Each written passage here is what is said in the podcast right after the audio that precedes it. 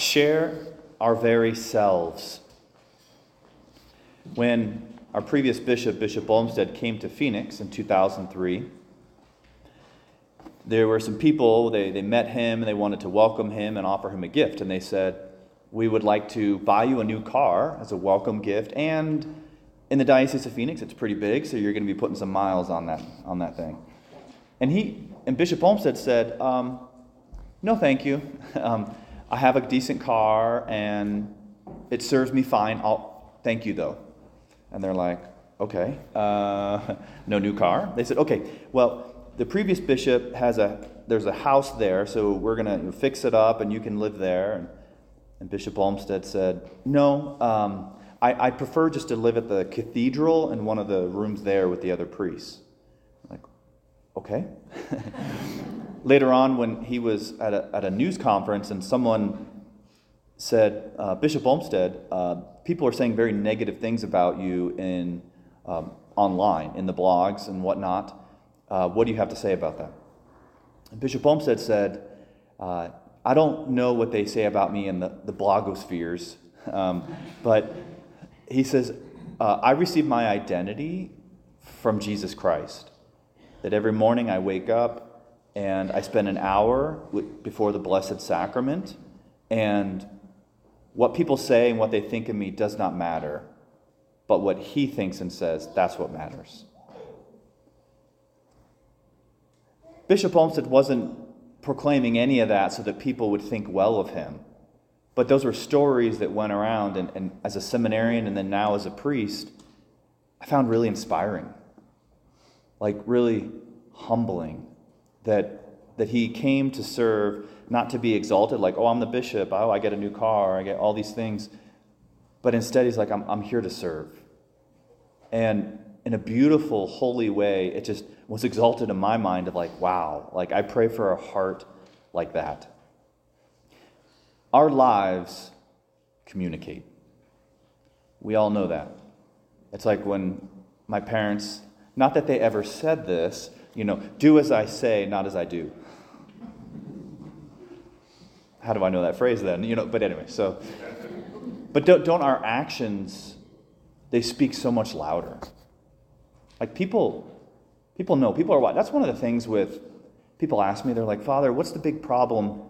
Like, I stayed overnight at my girlfriend's place. We didn't do anything. And I was like, well, there's could, there's a lot we could say about that. But one of the aspects is her roommates know she didn't come home last night, or vice versa. And they know you're Catholic. That's not a great example well, you're Catholic and you do that, so what's the big deal? And so it's interesting to look at that. That God, Jesus has some very strong words today for the Pharisees and the scribes. That they say one thing, but they do another thing. They want other people to do these things, but they actually don't do it themselves. And in the first reading, you even hear called out priests.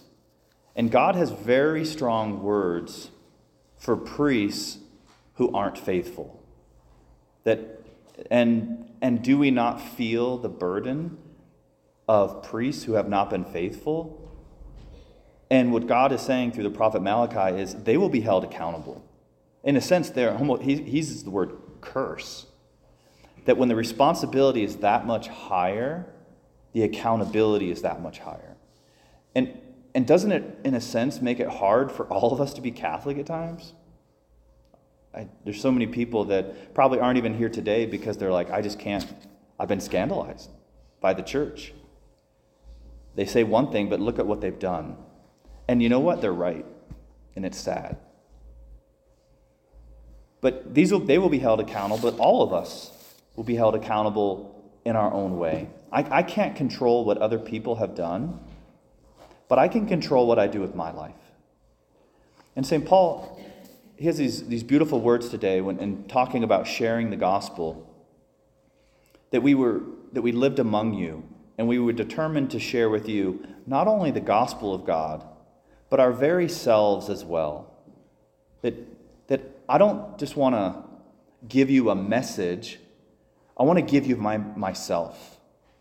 That, that Christ is not just a message that I share, Christ has permeated every aspect of my being. And I want to share all of that with you. I want to share my entire life with you. What does this, what does this look like? Here's a, a little example. Last weekend was homecoming, and we had a, an early morning mass, and after mass, um, the students all went over to the Focus Missionaries house where they were making pancakes. And it's, the house is actually located between, directly between campus and downtown. And so you can imagine there was all sorts of traffic.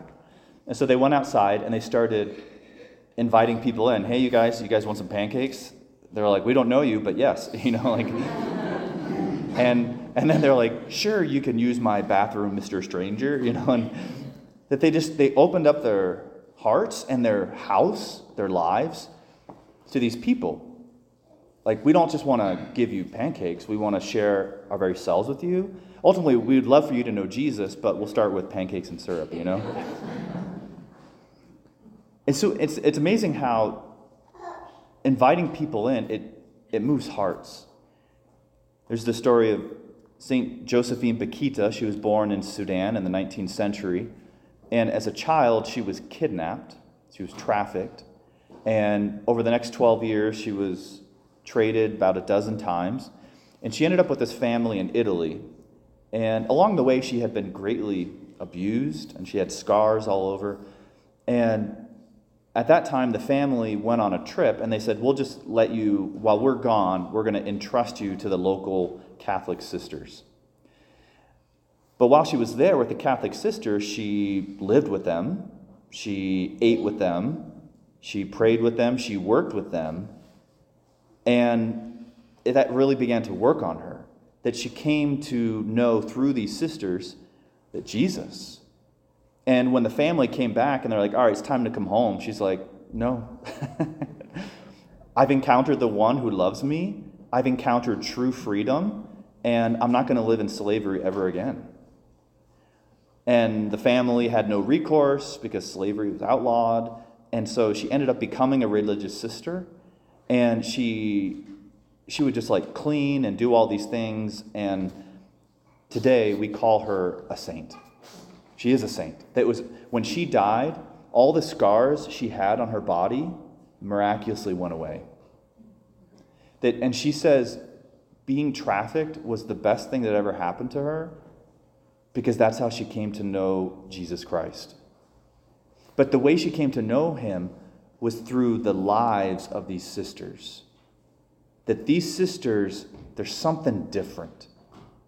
I, I feel a little proud in a good way, I think, about the Newman Center community that I've heard nu- numerous stories over the years where students come here and they say, Father Matt, I've been to all these different churches in Flagstaff, but when I came to the Newman Center, something was different. There's, there's something was different here. I encountered the Lord here. And when you and I are plugged into the source of life, this, the one who is joy and peace, that, that joy and peace, it, it permeates us. It affects people. I bet there's people around you in your classes and stuff, they, they look at you and they're like, there's something different about you. Or at least they should, you know? I have, I have one friend, how I saw this work in my own life. Uh, I had a friend from high school, and um, and when we went to college, we still stayed in touch. And he liked to he liked to play hockey, so he taught me how to play hockey and inline skate. And he liked to go shopping, something I still don't like to do. But I was like, he likes to shop. I want to hang out with him. Let's go shop, you know. Um, and then after a while, when I was just hanging out and being involved in his life, he he started wanting to be involved in my life. He's like, So you guys are playing basketball late at St. Teresa? Yeah, come on by. Uh, what do you guys, oh, you guys are watching, you're having a Super Bowl party? Yeah, come. We're, we have Mass too, but come. He's like, Okay. And after a while, he's like, um, he started asking questions. He's like, Well, what does that mean? What do you guys believe about this? And two years later, he was baptized and became Catholic. I didn't know that would happen. I was just trying to share my life with him. And then that opened him up to Christ. That's, that's, what, that, that's the Catholic way of evangelizing, by the way. I think people, are we supposed to like walk around with the Bible and hit people? I was like, well, usually they duck, but you know, like I just, it doesn't work very well. The Catholic way of evangelizing is we just share life with people. And then they're like, I notice you don't really swear like everyone else here. Hmm, that's interesting. It's like, yeah, I just think there's more articulate ways of our, expressing ourselves, you know? Like, but, it, but it comes out over time, you know?